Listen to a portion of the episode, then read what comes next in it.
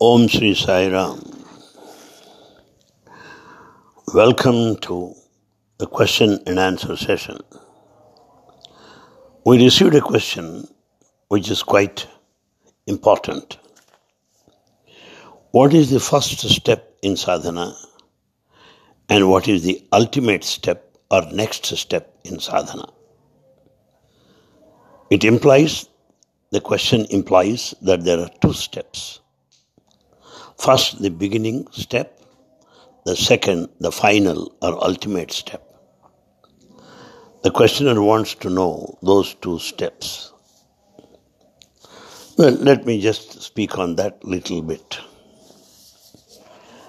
Usually, what we think is we keep an object in front of us, be that an image or a photograph or an idol. We keep some object and we try to meditate on that. And uh, with the help of these objects, we start thinking and contemplate on that. But truly speaking, it is not meditation. Meditation is never object centered. Meditation is objectless. Then what is meditation? It is only consciousness. Only consciousness. Be aware of the consciousness. It's nothing to do. In a way, it's not conscious about anything. No. Just experience, enjoy consciousness. But don't be conscious about anything. That is true meditation. The ordinary mind thinks that if I don't have object, I'll go to sleep. So I need object. So to them, consciousness means an object, consciousness of something. Act, but you just uh, analyze just a minute. When you concentrate or contemplate an object in the mind, and try to think about it, you cannot go to sleep. Because you will be thinking of that object, and that object is there in your mind.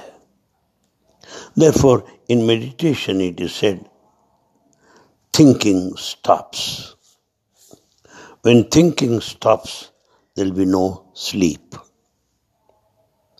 You must have also heard hypnosis the hypnotist will take charge of the mind of the person and will make him do whatever he wants. Meaning, in hypnosis, your mind is on object, on one object or other. Basing on that, the hypnotist starts playing.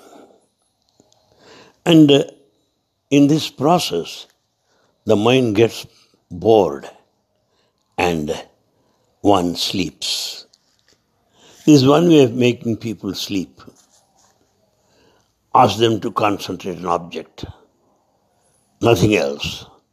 Ask them to think of them, and naturally, out of that boredom, one sleeps. This is more or less an induced sleep. And the second uh, is also called yoga, the yoga way.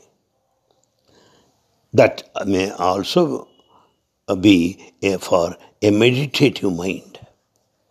We thought of an ordinary mind that is objective or object oriented, leading to induced sleep. This is second method, yoga for a meditative mind. You should be conscious without thoughts. Then that is true meditation. It may be a sudden process towards enlightenment or a gradual enlightenment, whichever may be. But the sudden enlightenment is inconceivable because it implies thought to no thought state, ignorance to knowledge, sleep to enlightenment. Right now, we cannot conceive of that sudden enlightenment. But the gradual enlightenment gives you a fair chance. It wants you to move step by step. Of course, since it's gradual, doesn't matter. We'll wait for the next life to follow, to reach the ultimate. Therefore, the main idea is in the process of meditation, it is objectless, thoughtless, and conscious is the goal. Well, why? I can simply put it this way. We may have many thoughts. Just bring them down to single thought. And slowly that takes you to no thought stage.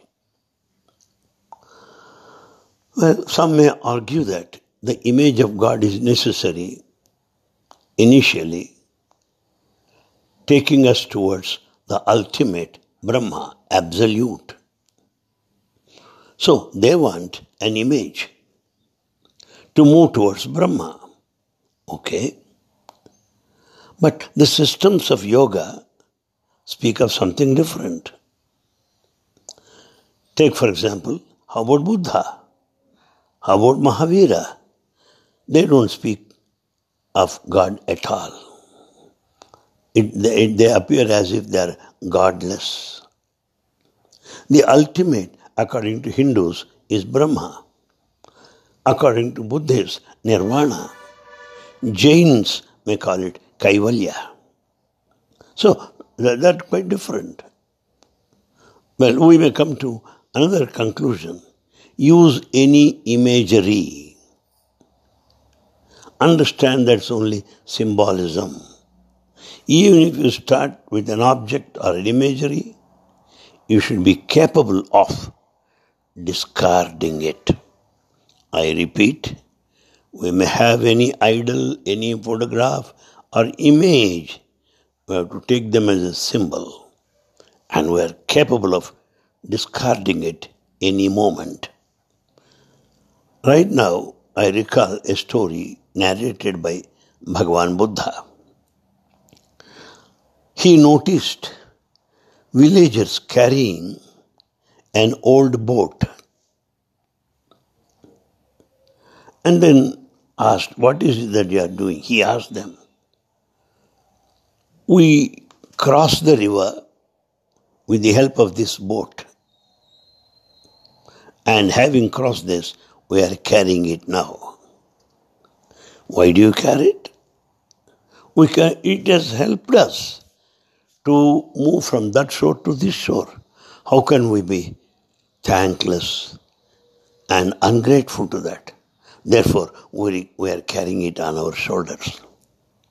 Then somebody asked, Are you going to sell it? Who will buy this old boat? Why do you carry? This example is given by Buddha. And he goes on to say, when once the, you cross the river from one shore to the other, you don't need the boat any longer. Do you carry the boat on your shoulder having crossed? How foolish it is. Likewise, having used the images and objects, we have to discard them so that it will be objectless state of meditation.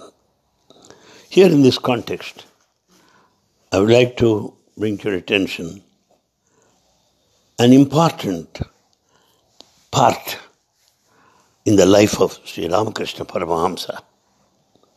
Ramakrishna Paramahamsa life speaks of these two important steps. He led for most of the period worshipping Mother Kali he spent all the time in the temple. He danced in front of the idol. He started singing. He spent, spent sleepless nights in Kali temple. That made everybody think that he is a madcap. But he went on singing and dancing in Kali temple.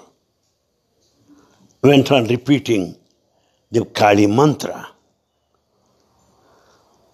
But that is not ultimate. Maybe it served as a purifier, but not the ultimate. And Ramakrishna, in the deep of his heart, felt that he missed, missed something. It is at that time Totapuri entered into his life and took him to the next step. Yes, Totapuri advised him, Ramakrishna Paramsa, to drop the name, to drop the name of Kali. Ramakrishna Paramahamsa was surprised. What? You want me to drop the name? It is irreligious. Saying so, he started perspiring. He started trembling. And Totapuri did not leave him at the stage. Look here, your whole base has to be destroyed. You cannot have this name and form any longer. Hearing these words, Paramahamsa started crying, wept bitterly. He closed the doors of the temple and wept in front of Mother Kali. Oh mother, oh mother, what am I to do? What am I to do? He went on crying. And then, when once he came out, Totapuri again told him, drop the name, get permission from Kali, your mother, you go and ask her. Then Paramahamsa says, How can I take permission from Kali? Only to drop her name? I can't do it. But Totapuri insisted. Paramsa went in and came out. Mother permitted me. Mother permitted me. And then explanation is this. It is not Mother Kali permitted him orally. It is only his consciousness. It is only his conscious that is projected that way. That's all. So his conscious only gave permission is not oral permission from Mother Kali. So, Ramakrishna Paramahamsa sat in meditation, having obtained permission from Mother Kali. Tears started rolling on. At one time, I am forced to drop the name.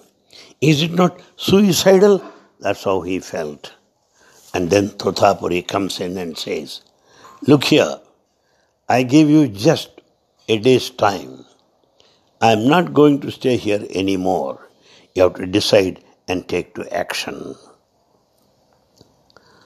And further even said, if you are not capable of dropping the image, I'll just take this glass piece and put it, pierce it into your forehead in between the two eyebrows. Brukudisthana. I'll just pierce this glass piece so that the image will get out. The third eye is cut, and then image is cut off once for all. And the Ramakrishna Paramahamsa said, How can I cut? With what? How am I to do? Totapuri replies, You have created the image. You create a store, a sword within, and cut the image within. The image is of your own making. And come on, image a sword now, cut it off now. That's what Totapuri said. And fine Totapuri said, I'm going, look here, I can't wait anymore. Paramahamsa could understand that it's only his yearning, waiting for lives he could have darshan and guidance of Totapuri. He could not leave him just like that. Even in the state, Paramahamsa went on crying, screaming, and Totapuri has cut uh, at, at the center of the two eyebrows. And asked Ramakrishna, you cut the image like this within. And then immediately the image within is also cut off or broke. Tears started. And no more of tears now. Until the image is broken to pieces. To be out of that, he was crying. When once the image is gone, he started laughing, he started dancing. No more of crying. Now Totapuri says, Now I am leaving. Tell me what happened in one sentence, very briefly. And then Ramakrishna Paramahamsa said, Last barrier dropped. Last barrier dropped. So the image that we have is only technical help. Yes, you can certainly take technical help, but remember, it has to be dropped. Therefore, in this question, the first step is to have an object. The next step is objectless. The first step is thought, thoughts, contemplation on the image. Next, thoughtless state. These are the two steps. One, the first, the second, the ultimate. This to that is the, my answer to this question. Thank you, Sai Ram.